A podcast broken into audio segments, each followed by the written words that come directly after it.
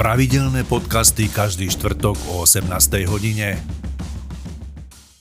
Mehdi Forovhar, môj dnešný host, zubný lekár v Trenčíne. Vítajte u nás štúdiu. Ďakujem, pekný deň vám prajem. Pán doktor, ja som si vás pozval do štúdia ako človeka, ktorého poznám po tej stránke pacient, lekár.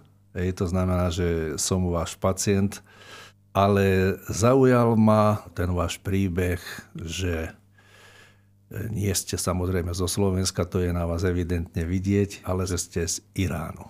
Čo pre vás ten Irán znamená?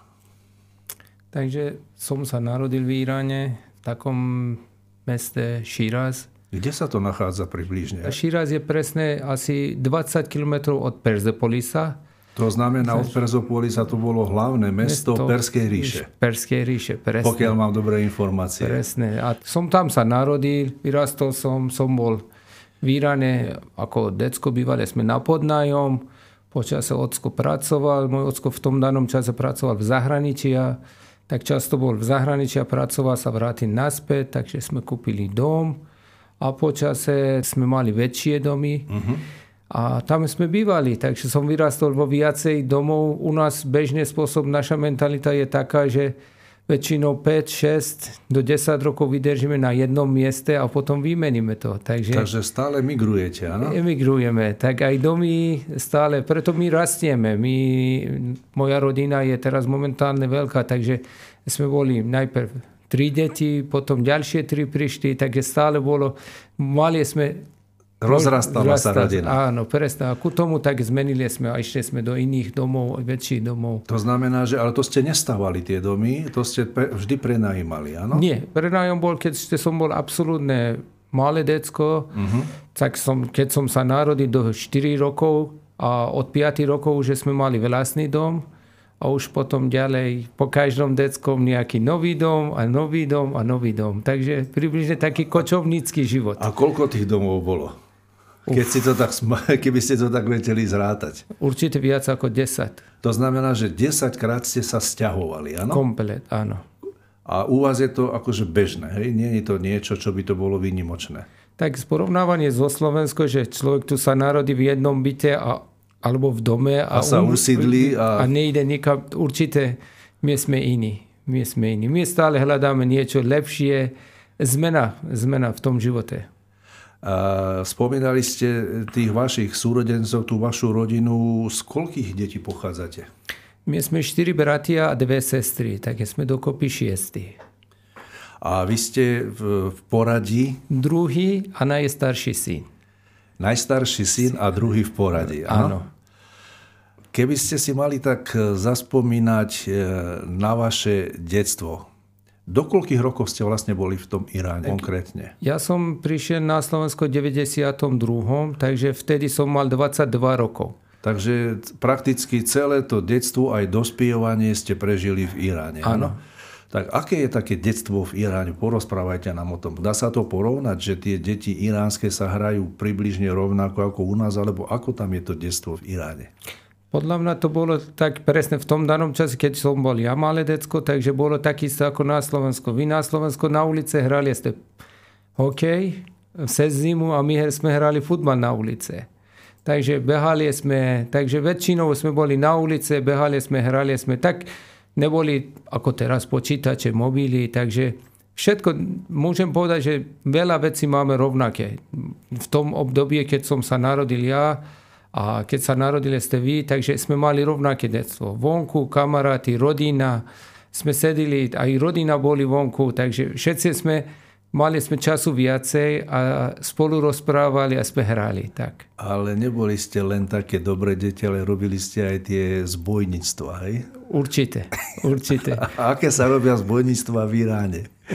U nás sa treba e, rozbíjali okna, alebo sa na činžiakoch e, vyzváňalo po vchodoch.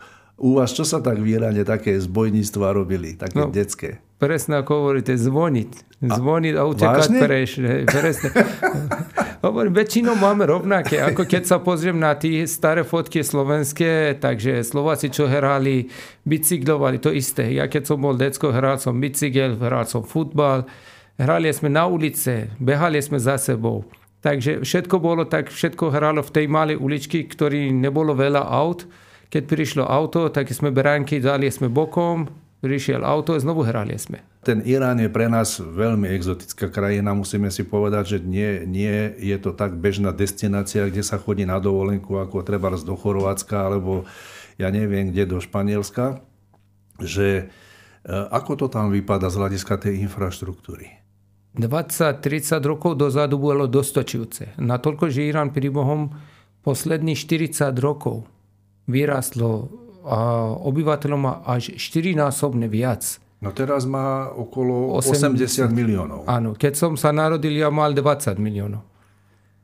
20-25 miliónov sme mali obyvateľov. Takže ono rastie strašne rýchlo. A tí ulice, tí domy, všetko sú už malé.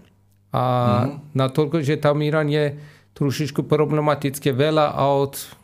Teraz momentálne naposledy, čo som bol tam, tí, na tí ulica, viete predstaviť, len auta, zápcha, semafory, ľudia, veľa ľudí, veľa ľudí.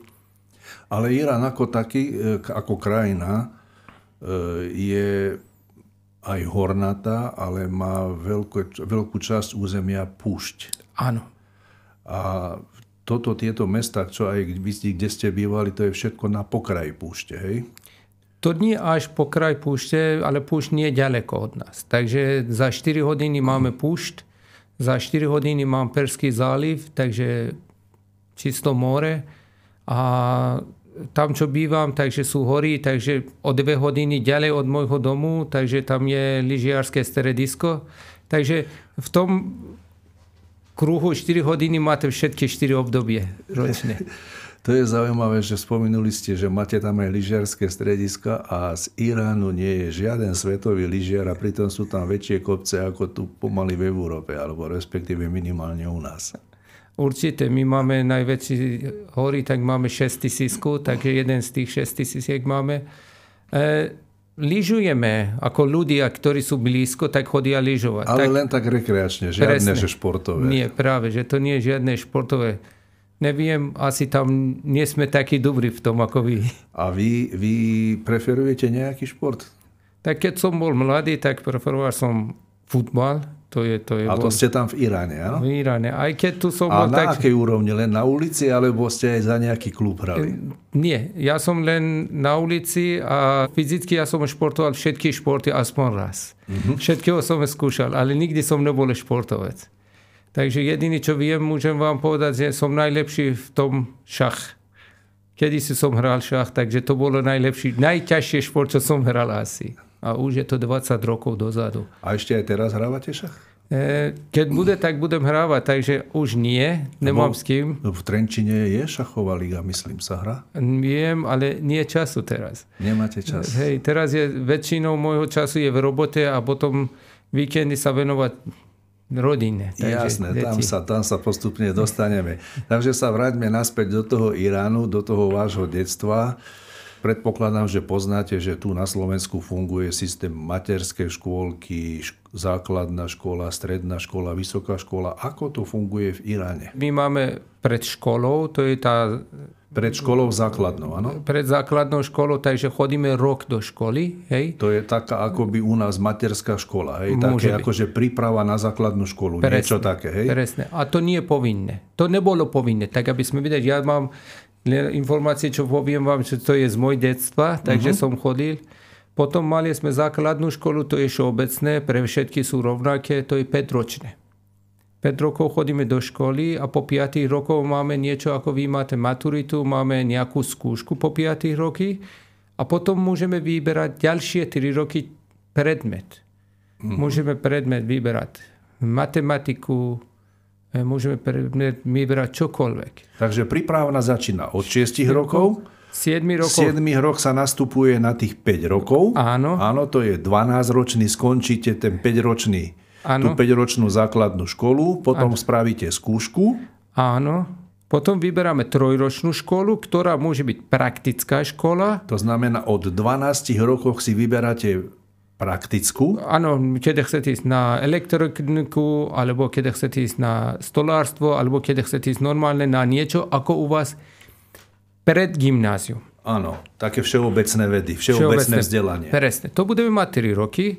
Po to troch... znamená, to je 12 a 3 je 15 rokov. A potom mali sme 4 roky ďalšie. Znovu, to bola taká finálna skúška. A po tej finálnej skúške pôjdeme, vybereme tu u vás hovoria gymnázium. Potom máme všeobecnú gymnázium, potom máme ekonomiku, potom máme matematiku, tam sú viacej rozdielne, áno, odbornejšie. Ale, áno, ale to všetko je tých, od tých 15 fyzických rokov. Vej? Áno. A to trvá, to, to, to akoby gymnázium, alebo toto trvá 4 roky. 4 roky, presne. A potom maturujeme. Áno, to, to klasicky máte 19 rokov, maturita ako u nás. Približne, Približne 18, 18 áno, tak, 18 plus rokov? minus, jasné. Áno. A po skončení školy, klasicky ako u nás vysoká škola, hej, máte možnosti. Takže možnosti sú, ale u nás systém vysokej školy bolo iným spôsobom. U nás je celoštátna primačka, takže všetci ľudia na jeden deň idú na primačky, otázky sú rovnaké, na hoci akú školu, to je jedno. To hej? je jedno. Potom na tých primačky, keď pôjdete, tak dostanete body. Môžete byť od jednotka do milión poradie. Uh-huh. Takže keď ja som bol, takže boli milión študenti celej Iráne, čo prihlásili na vysokú školu. Ano. A v tom danom čase ja som bol 20 tisíc v poradí, poradí, ktorého prijali. Ktorý môže napísať na vysokú školu. Aha. Tak podľa toho môžete potom vyberať, akú školu chcete. Napríklad na medicínu vôbec nedostanete. To je Tam nemôže. je problém, hej? To je, to je prvý 5 tisíc dostanú. Hej? Že prvých 5 tisíc treba môže ísť na medicínu. Keď chce. Keď chce, môže tí prvé 5 tisíc ísť na medicínu. Ale nie všetci vyberajú jasné, medicínu. Jasné. Čím ste prvý, tak môžete vybrať, čo chcete. Čo chcete, áno. A čím ďalej, takže už musíte vybrať to, čo vám zostane. To znamená, že tie príjmačky sú rovnaké pre všetky typy vysokých škôl. Áno. Hej? A tí najlepší si môžu vyberať, kde by chceli študovať. Áno, ale fyzicky je to rozdelia, myslím, že na tri časti, tí skúšky celoštátne. Uh-huh. Jedna je odbor, bereme do úvahy, že medicína, farmakológia, veterinárstvo a tak ďalej. Druhá je matematika, fyzika, a tak ďalej. Ano. A tretia potom už ide na tú ekonomickú časť. Takže ano. ono sú tri príjmačky rozdielne. Ano. Alebo momentálne myslím, že dva alebo tri má. byť. Presne nie som istý najnovšiu informáciu, už keď dlho tam nežijem, neviem. Chápem. Takže potom podľa toho vyberajú. Vy ste študovali na vysokej škole v Iráne? Nie. Ja Nedostali. som, nedostal som, takže som na vojnu. A tam je povinná vojna. Dobre, dobre. Tak tam sa ešte pomaličky dostaneme aj k tej vojne. E, všeobecne Irán je islamská krajina. Áno. E, aj vy ste z, z islamskej rodiny. Ako sa u vás praktikoval ten islam? V rodine, takže ocko je veriaci, silno veriaci, mamka je silno veriaci. Takže ako decko, tak sme modlili sa. Takže normálne. Odkedy sme mohli, takže sme začali modlitby, chodili sme do myšitu a ako kedysi na Slovensku boli pionieri, tak všetci chceli ísť tam. My sme chodili do Myšitu, tam boli skupiny, sme mali, naučili nás niečo, sme chodili na výlety. A modlitba to bolo ako ku tomu... Patrilo. Patrilo, Ale to ano. bolo pre vás viac menej ako nejaká zábava. Áno, to bolo nejaká organizácia, ktorej sme chodili tam. Aký je vekový rozdiel medzi tými vašimi súrodencami, medzi vami teda? Koľko je vekový rozdiel? Takže moja sestra ako prvá sa narodila, dva roky neskôr ja, dva roky neskôr brat.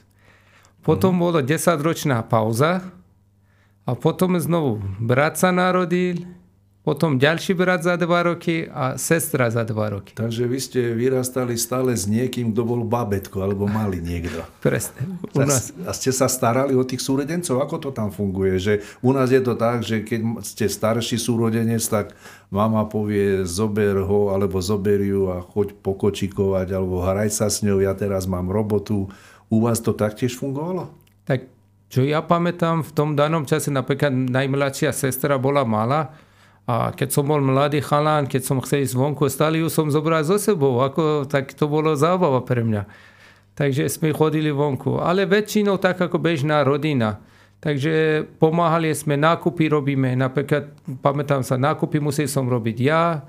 Ráno ísť kúpiť čerstvý chleba a tak ďalej. To bolo taký postupné. Čím starší, viac musíte starať Starať sa. Áno. A pomáhať. Áno, a potom, keď už jeden odíde z domu, tak druhý začína a postupne ďalej. A spomínali ste teda, že ste zo šiestich súrodencov, to znamená, e, toto by mali byť vaši rodičia, predpokladám. Áno, to je mamka a môjho otca. Tam. A oni sú originál Peržania? Áno, oni sú originál Peržani. Aj sú z toho mesta, kde ste sa narodili? Takže moja mamka je z toho mesta, čo som sa narodil. Môj ocko pochádza z malej dediny. Keď hovorím malej dedine, stále spomínam na to, keď som bol malý, takže jeho dedina ani na mape nebolo. Aha. A malo obyvateľov tak 5000 rodín a každá rodina mala minimálne 10 detí. Takže bola taká dedina ako Trenčín, asi práve podobné, Aha. keď predstavíme 50 tisíc. Áno, áno. Takže tak z malej dediny v púšti. Môj ocko pochádza priamo v centrum púšti. To znamená, že mal blízko k tej absolútnej tradícii toho, toho e, iránskeho života. Kto sú toto títo ľudia? Popíšte nám ich. Vedľa mňa je, to je moja sestra najstaršia, Leila. Aj a... sa podobáte trošku, je tam vidieť taká podoba. Áno, a vedľa nej je jej séra Nilufar. Aha, takže to, vy ste, to je vaša netier po áno, našom, áno? presne, presne. Oni žijú momentálne v Kanade. Oni sú v Kanade, Áno, áno? sestra žije už dlhé roky, viac ako 20-30 rokov žije v Kanade a jej deti už tam vyrastli. Aj keď sa narodili v Iráne, tak vyrastli tam. A táto pekná černovláska, to je kto? To je moja séra. To je vaša dcera? Áno, to je moja séra a vedľa neho to je môj mladší brat. Áno. A dcera sa ako volá? Sahar. Sahar. Sahar. Je po persky, alebo po arabsky, to je brieždenie po slovensky. To, keď sa svíta, hej? Áno, presne, presne. Aj keď ideme sa modliť a tak ďalej na Ramadán, stále stávame sahar a ranajkujeme, ako to je ranajky pred to... Áno, pred tou modlitbou. Áno, presne, tak. A e, koľko vy máte tu deti? Koľko mám deti? Áno, dve, teraz. de, dve deti mám séru, ktorá má teraz momentálne 17 rokov. To je táto kočka, áno, áno sympatická. Áno, a potom mám syna, ktorý má 12 rokov. Samír. Áno. A tí vaši súrodenci v Iráne tiež mali ambíciu študovať alebo chceli študovať. Ako to vaši rodičia zvládali? Ako to funguje to školstvo? Musí sa to platiť? Alebo ako to tam je v Iráne? V Iráne väčšinou je zadarmo. Celá škola je To znamená, aj základná škola je zadarmo, Áno. aj tá stredná, aj vysoká je zadarmo? Áno, všetko je zadarmo. Po revolúcii prišli aj súkromné vysoké školy, ktorí nikdy nemali hodnotu toho štátneho školy. Nikdy neboli takí dobrí študenti z toho súkromného, neodišli ako z tej štátnej. Štátne A bol, čím to bolo? pretože štátne školy, vysoké školy to už dávno boli tam. Už dávno boli, boli známi, všetko mali. Tí súkromní školy už otvárali, aby dokázali niečo. Ale to bolo od začiatku a to nedalo sa Dobehnúť. dobehnúť presne. A tí vaši súrodenci, ak teda môžete spomenúť, čo oni vyštudovali, alebo čo študovali? Sestra teraz má vysokú školu právo, ktorý v Kanade, A to študovala v Iráne, alebo všetko už potom v zahraničí? už v Kanade sa už študovala. A v Iráne vyštudovali čo? E, sestra urobila maturitu, Áno. potom začala, začala chodiť na vysokú školu na zubarinu. V Iráne. E, nie v Turecko, ale sa zalúbila.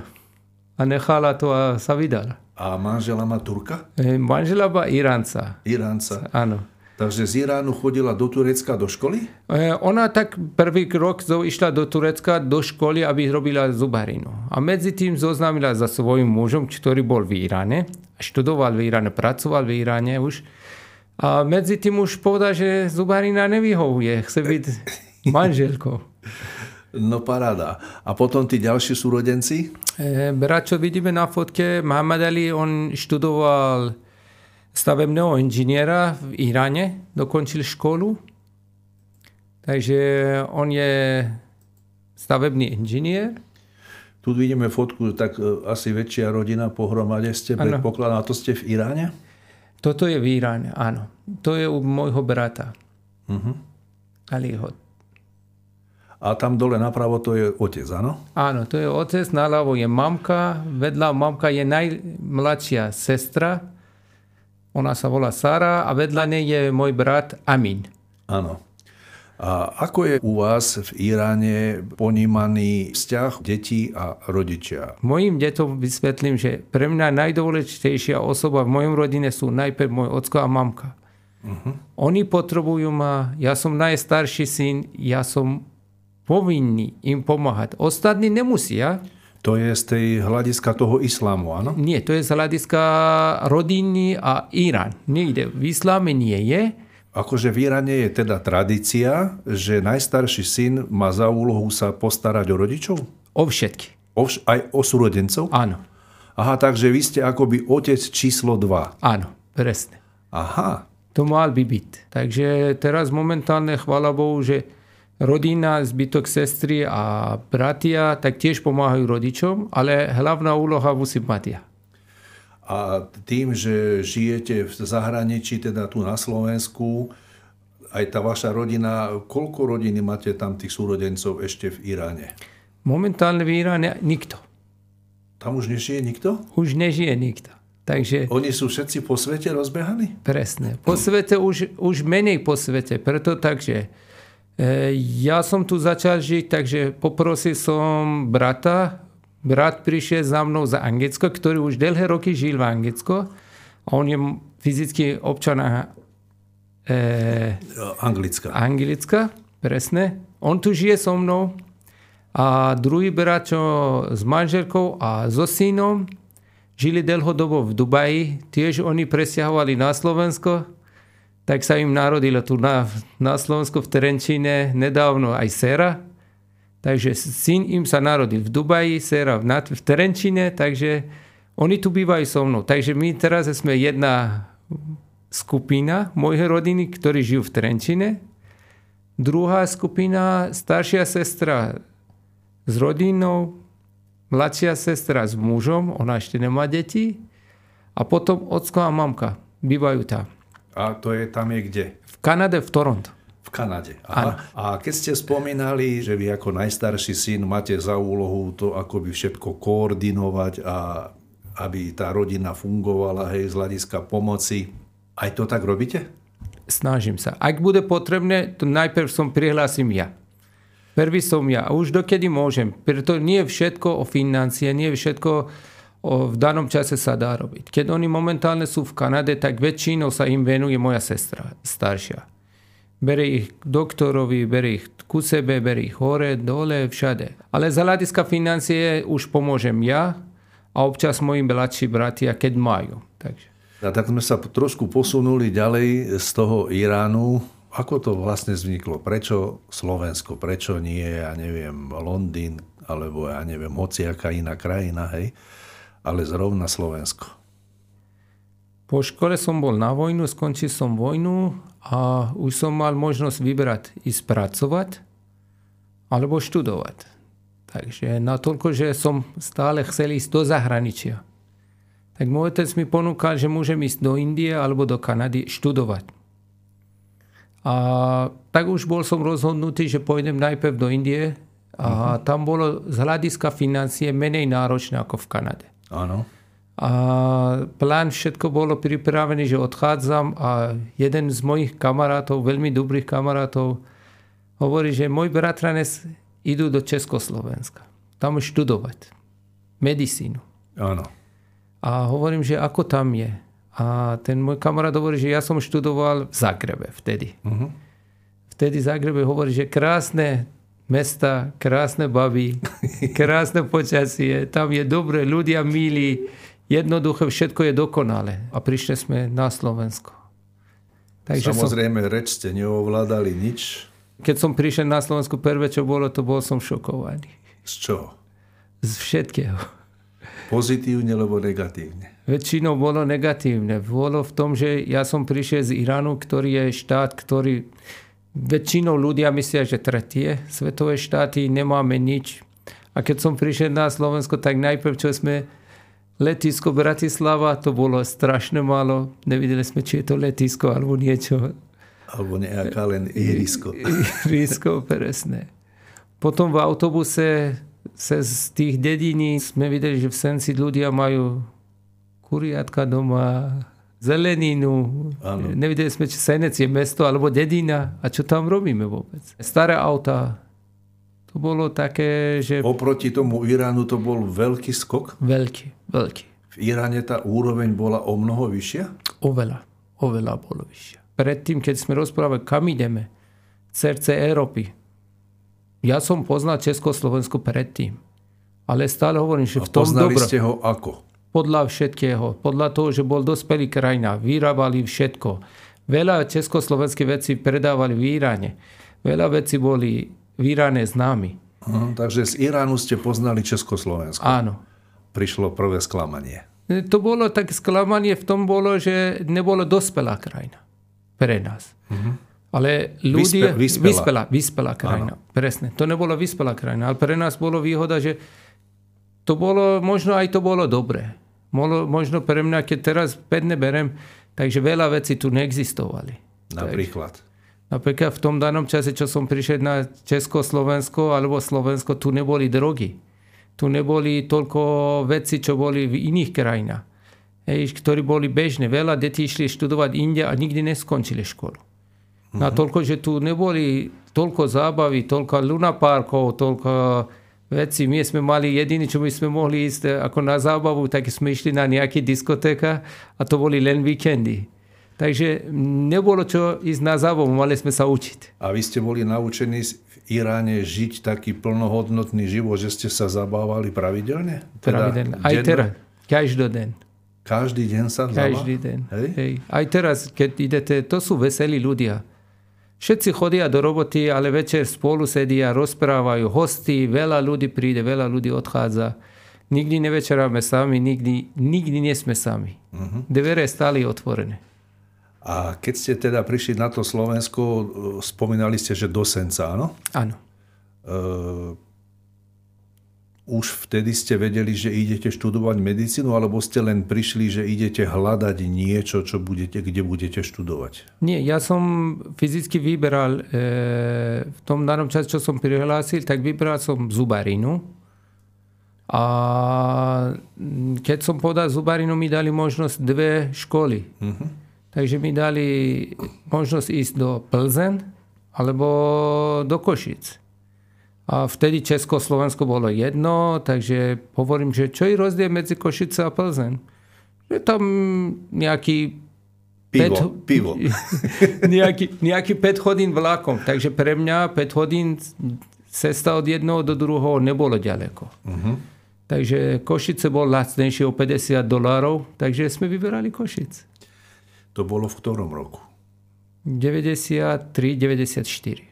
Ako ste to začali zvládať celé všetko? Lebo samozrejme to na medicíne študovať, to nie je sranda, e, že tam sa človek musí dennodenne učiť a stále memorovať, memorovať, memorovať. A v akom jazyku ste sa učili? My sme sa učili v angličtine, takže my sme chodili zahranične, boli sme spolu, neboli sme so Slovakmi. To bol škola, trieda pre zahraničný. Takže vy ste študovali v anglickom jazyku. Áno, v Anglicku. Aha, ja som myslel, že ste mali Slovensku. Nie, a ku tomu mali sme aj Slovenčinu na vysokú, ako súzi predmet, ako pre nás. Áno. A ťažko bolo. Ťažko bolo, ale chvála Bohu, taká podpora medzi mojimi spoložiakmi. Mal som staršieho spoložiaka, mali sme mladšieho spoložiaka. Odkiaľ boli tí spolužiaci? Ja toto, toto sú nie, nejaké fotografie zo školy? E, to sú aj fotografie zo školy. Jeden jedného z tých kamarátov mám, čo teraz je kardiolog v Londýne s okuliármi. Aj hore je aj dole. To sú, to sú také, že sme mali zo školy presné. Takže tam hore sú už po škole. Tí dolní posledné fotky, tí dole, to sú kamarát, jeden z nich je momentálne na ľavo je s okuliármi, má svoju nemocnicu, jeden z najlepších ortopedov v Iráne. Ten v strede je urolog, momentálne tiež v Londýne robí. Tam som ja vedľa neho. Takže všetci sme začali tá škola. Bolo a ťažko. to boli, to boli všetko chalani z Iránu? E, tam boli chalani z Iránu a boli aj chalani z arabských krajín. Palestína, väčšinou boli z Palestíny. Uh-huh. Takže boli aj iní, bol aj z Indie, e, boli veľa ľudí, rozdielne krajiny, ale my sme z Iránu boli sme väčšinou jeden z najväčších skupín.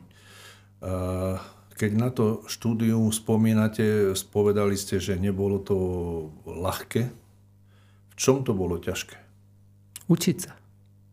Akože sa vám nechcelo, alebo ste nezvládali, alebo bolo toho veľa, alebo v čom to bolo ťažké? Medicína je taká škola, ktorý keď sa učíte 9 krát, ako povedal môj profesor, 9 krát zabudnete. Keď sa učíte 10 krát, 10 krát zabudnete. Takže ono je veľa učenie, učiť sa, učiť sa, učiť sa. My sme sa učili. Ja pamätám sa druhý ročník, e, po šiestých mesiacov učenia anatómie som volal ockovi, hovorím, myslím, že to nezvládnem. Mm-hmm. A to bolo taká zaujímavé, že ocko povedal, že keď nezvládneš vôbec, o nič nejde. Nemusíš. Keď nebudeš mať skúšku, tak prídeš naspäť, budeme robiť spolu. Ale chvála Bohu, to som skončil. Takže to bolo veľa. Veľa, veľa informácií. Veľké, veľké množstvo učiva. Áno. Veľké Neboli množstvo. ste na to naučení? Nikdy. Nikdy hmm. takto som sa neučil. A ten študentský život na tej vysokej škole, tam ste ho prežívali ako? Tak klasický ten internátny spôsob, že ste sa aj chodili zabávať, alebo ste mali v prvom rade školu pred sebou a potom to, to ostatné, alebo ako, ako to fungovalo? No presne, ako hovoríte. Takže dokedy sme nemali skúšky, tak typicky slovenská škola. Takže zábava, tu hore, dole, všetko robiť, ale len sa neučiť. A keď prišli skúšky, takže už sme boli doma. Bolo také časy, že čo som celé leto, dva mesiace, ani som nešiel nikam. Keď ste skončili medicínu, zubarinu, tedy ste mali koľko rokov? To bol v 98. a mal som 28. Mladý 28-ročný človek odišiel z Košic zo školy s titulom doktor Zubar, stomatológ, áno? Áno. Čo potom bolo? Tak vtedy som ešte mal som plány študovať. Podporovali mi rodičia. Musela finančne všetko, finančne, áno? všetko. Takže som vyberal štúdium na vysokú školu v odbore paradontológia v Košiciach. A teda skončili ste túto e, školu a išli ste ešte ďalej študovať medicína je taká, že stále chcete niečo sa učiť viac. Chceli, ono práve, že čím idete vyšší, tým je ľahšie sa učiť. Najhoršie časy v medicíne je prvý dva roky. Tam sú ťažké roky a to sa nedá. To zvyknete. Dokedy zvyknete, už potom máte školu za sebou. A už vtedy som chcel, tak som išiel na paradontológiu 3 roky. Tam som študoval, ale som nedokončil školu. Uh-huh. Tam som nedokončil a už som začal hľadať prácu. Kde ste sa zamestnali prvýkrát ako mladý zubár, lekár? Takže prvýkrát po škole tu v Trenčine. Takže z tých Košic ste prišli hneď do Trenčína. Presne. A prečo do Trenčína? Zrovna ste si Trenčín vybrali. Takže e, vtedy hľadal som prácu, pani doktorka Murgašova e, hľadala doktora, mladého doktora natoľko, že ona zamerala na parodontológiu ochorenie ďasná a siliznice. Ano. Tak som prišiel za ňou, takže ona tak začala sa pýtať, či viem niečo.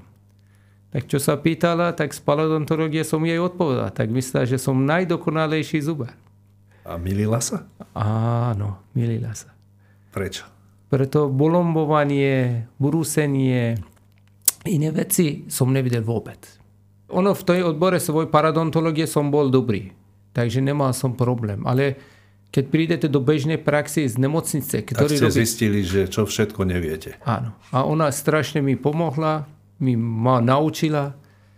Mala tak. trpezlivosť vám vysvetľovať, ukazovať, hej? Presne. Už tak trpezlivosť teraz ťažko povedať, ale vtedy mala veľa. Veľa, veľa, veľa. Ako dlho ste tam pracovali? Niekoľko rokov som pracoval, do 98. do 2001 myslím, že u nej som robil. A som sa naučil strašne veľa vecí, čo som v živote nemohol naučiť sa inde. A kedy ste nabrali odvahu, že si spravíte svoju súkromnú ambulanciu? To prišlo tak, že už natoľko, že už som bol po atestácie. Znamená, že v tom danom čase, keď by ste robili atestáciu 3 roky po škole, mohli ste otvoriť vlastnú ambulanciu. Tak som začal hľadať ambulanciu. Mm. A v tom danom čase e, Hornej Súči starosta, pán Bilčík, takže mi ponúkal, že oni mi dávajú požičku. Takže, že vám zriadia ambulanciu. ambulanciu. Mi požičajú, aby som zariadil ambulanciu a bez zisku, aby som im vrátil. A to, to len bolo... kvôli tomu, aby tí ľudia tam z obce nemuseli chodiť do presne, Trenčína. Áno? Presne.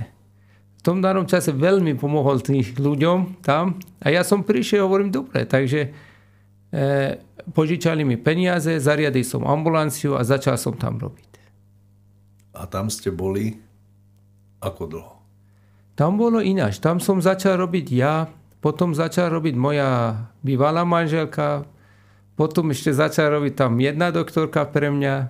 Takže to bolo dlhodobo, sme mali tam otvorené. Presne neviem vám povedať. Ale už tam začínalo tak, že ste si začali stavať to vaše e, zubárske podhubie, áno, áno presne. kde už e, ste začali, kde ste sa dostali na začiatok budovania už takej svojej veľkej tej súčasnej zubnej kliniky. Hej, všetko to malo svoju nejakú postupnosť. Áno, presne. Z tej hornej súčeste sa potom zase vrátili naspäť do Trenčína, áno?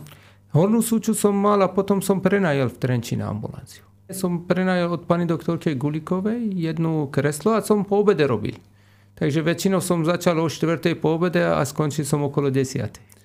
A nevnímali ste nejakým spôsobom, že ľudia nechcú k vám chodiť, pretože ste treba z Iránu, alebo ne, nestretli ste sa s tým? Práve, že nie. Opačne. Je to bolo najväčšie úspech pre mňa, keď som nebol Slovák. Myslím, že Slováci celkom e, nemajú voči cudzincov nič. Oni práve, že chcú skúšať, či náhodou ten cudzinec nie je lepší ako môj. A druhá vec, my ako cuzinci snažíme sa byť aspoň lepší ako to, čo sme. Možno keby som bol v mojom krajinom, by som nedosiahol taký úspech ako tu. Ale tu je taký, že cuzinec Slovak, kolega, kolega. Snažím sa byť lepší ako tí ostatní. A tak som, to ma to prespelo. Uh-huh. Uh, u vás v súčasnosti e, v tej vašej zubnej klinike, ktorú vlastníte, je jedna z najväčších, respektíve najväčšia tu v Trenčianskom regióne. Máte na webovej stránke fotku takéhoto pána. Strašne ma to zaujalo, že prečo ho tam máte, kto to je. Čo to, čo to pre vás znamená? To je to, že medicína, zubarina, vôbec nejde o vzdelanie. Tá vzdelanie veľmi pomáha, veľmi pomáha, ale veľa vecí potrebujete na to skúsenosti. Môžete byť najvzdelanejší, keď raz dostanete po prvýkrát čokoľvek, nemusíte ho robiť presne podľa knihy a správne. A táto fotka potom symbolizuje čo? Skúsenosti. Skúsenosti. Skúsenosti. To je to, čo pri tých koľko rokov, čo praxujem, dosiahli sme. A snažíme sa, snažím sa, snažím sa ukázať mojim doktorom, aby boli najlepší. Ale na to potrebujete čas. A jedna vec, čo hovoria Slováci, každý sa učí z vlastnej chyby. Vy ste sa z akej chyby učili? Tiež z vlastnej? Nie, ja som sa učil od môjho bývalého profesora jednu vetu. Ja som tu, keď ty pokazíš, ja opravím. A to robím aj ja u svojich doktorov. Takže som mal takých učiteľov, ktorí keď som potreboval, tak mi pomohli, ma naučili. Všetci, celý kolektív od začiatku po medicíne, keď som skončil až do dneskajšieho dna veľakrát mi pomôžu. Tých, čo majú skúsenosti. A teraz to robím aj ja. Moji doktori prídu, nevidia, niečo dostanú, niečo sa pokazí. Ja som tam, aby som im opravil. V dnešnej dobe e, sa e, zubárina ako taká už pokladá za ako podnikanie, hej, ako, ako remeslo. No je v tom veľký rozdiel pre vás, že je to ozaj to remeslo, že sa musíte starať aj o to, aby ste zarobili tie peniaze a o tých ľudí, alebo je to pre vás v prvom rade pomoc pre tých pacientov, ako to vy vnímate? Tak my sme sa učili medicínu, takže aby sme pomohli. To je bolo základ. Ale sme dosiahli na taký úrovni, že, ktorý, že nemôžete pomáhať bez techniku. Teraz na to potrebujete veľa vecí Chcete pomôcť, tak potrebujete na to nejakú techniku. Chcete kúpiť techniku, potrebujete peniaze. Tých peniaze nemáte. Čo budete robiť? Tak jednoduché príde, že tam jeden bez druhého nejde. Uh-huh. Nemôžete povedať, že pomôžem, neberem peniaze. Nemôžete potom mať techniku. Nikdy nemôžete pomôcť. Takže prídete, teraz momentálne e, techniky, čo my máme v ambulancie, patrí medzi špičkové. Potrebujete byť najlepší, Musíte mať najlepšiu techniku. A aby ste mohli kúpiť, tak už je, to je podnikanie. To už je podnikanie. Potrebujete peniaze, kúpite to a ste najlepší. Takže kedysi bolo, medicína nebolo tak rozsiahla alebo zubarina ako teraz. Každý vertal a keď nevidel vertať, tak vyterol. Uh-huh. Teraz nie. Teraz, teraz sa už lieči. Teraz už sa lieči. Aj to, čo je nemožné. A všetky tie veci chcete mať menej bolestivé chcete mať, lepšie chcete mať, rýchlejšie. Každý z tých vecí potrebujete nejakú techniku. Musíte mať, chcete mať za dve hodiny korunku? Tak musíte mať techniku, aby to vám urobil. Kedy si robili Ale laboranty. technicky je to možné, áno? Je to možné. Ale potrebujete k tomu mať zariadenie, áno. technológiu. Áno, presne. Ako zubarina je už fyzicky viacej podnikania ako medicíny. Tam smerovala aj tá moja ano. otázka, že už je to viac ako podnikanie, ako, ako, ako samotný ten medicínsky úkon. Hej? Proste, čo? že už musíte robiť ako stolár, hej? že vyrobiť niečo na zákazku. Áno, už je to tak, kedy si mohli ste robiť ako aj medicínu.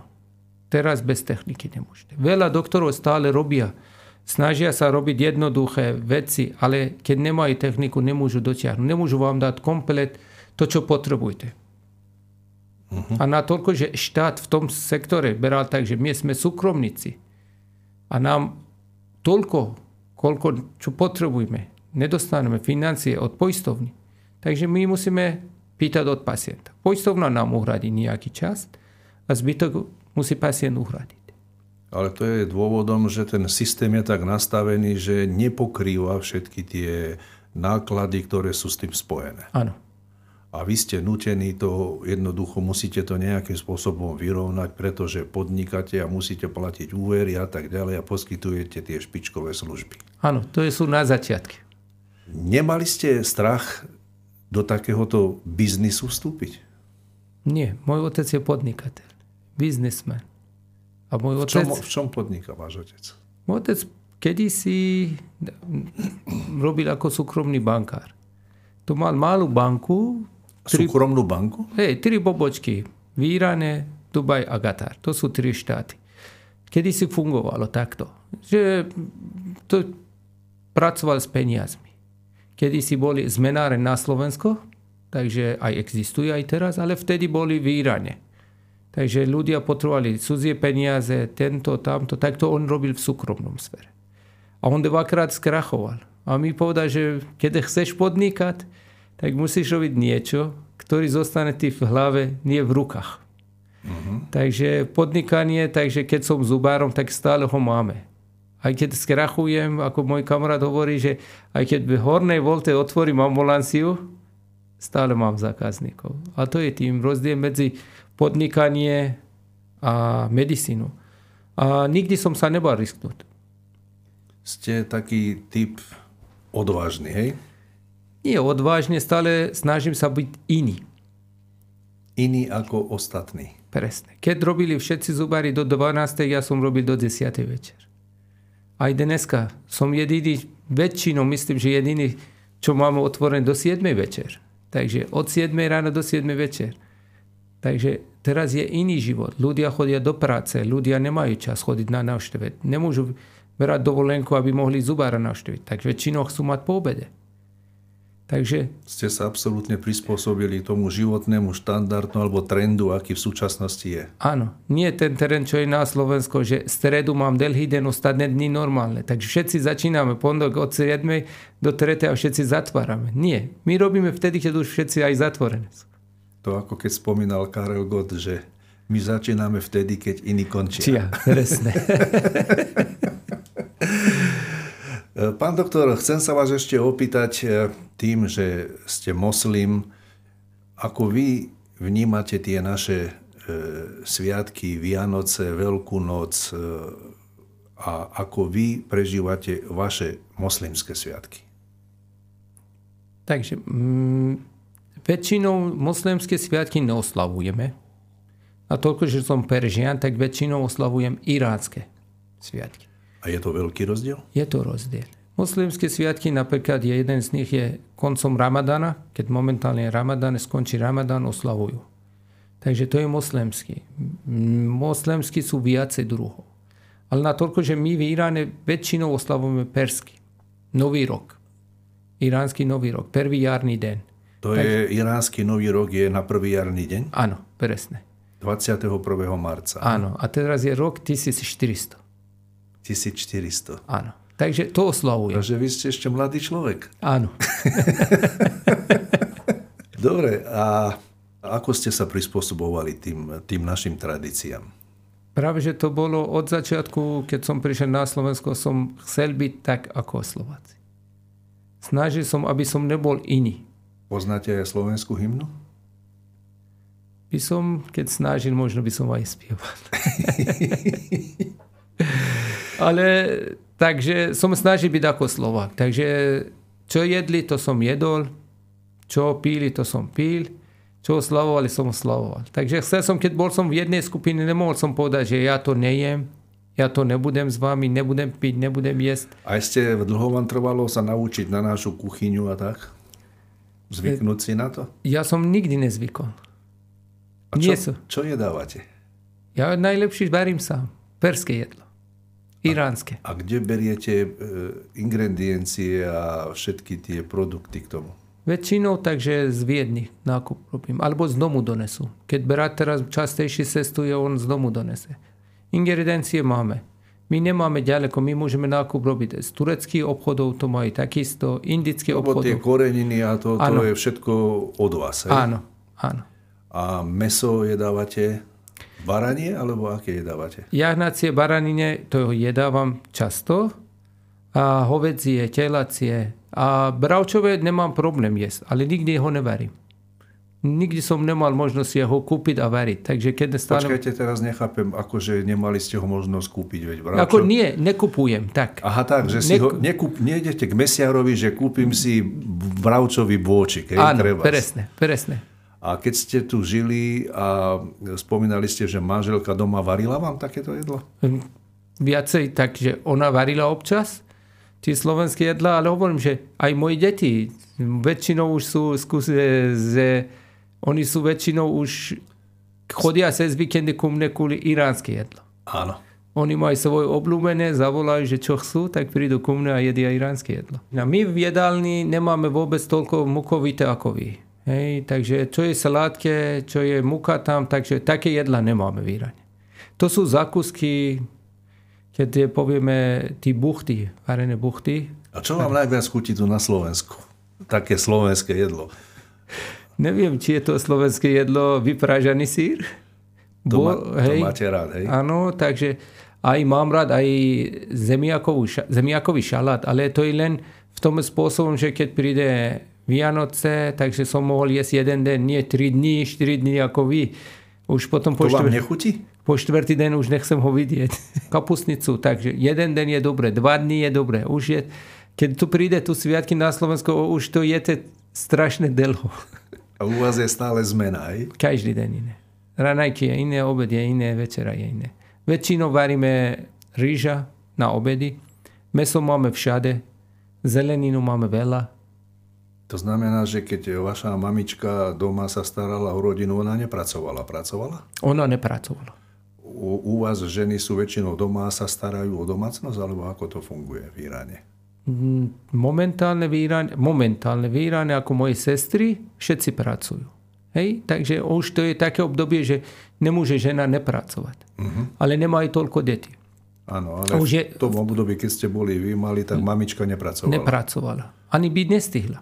No veď, keď musela variť raňajky, obed, večere, každé iné. Áno. E, pán doktor, chcel by som sa ešte opýtať záverečnú otázku. E, zmenili by ste niečo na vašich rozhodnutiach v živote, ktoré ste spravili, že ste sa dostali na Slovensko? Tú otázku často dostávam. Nie. Nie. By som nič nezmenil v svojom živote. Keby som sa vrátil späť, všetko, čo som robil, by som robil to isté. A aj keď už viem, ako dopadne, aký je výsledok, všetko by som robil to isté. Ďakujem, že ste prijali moje pozvanie. Ďakujem veľmi pekne. Všetko dobré. Ďakujem, príjemný deň.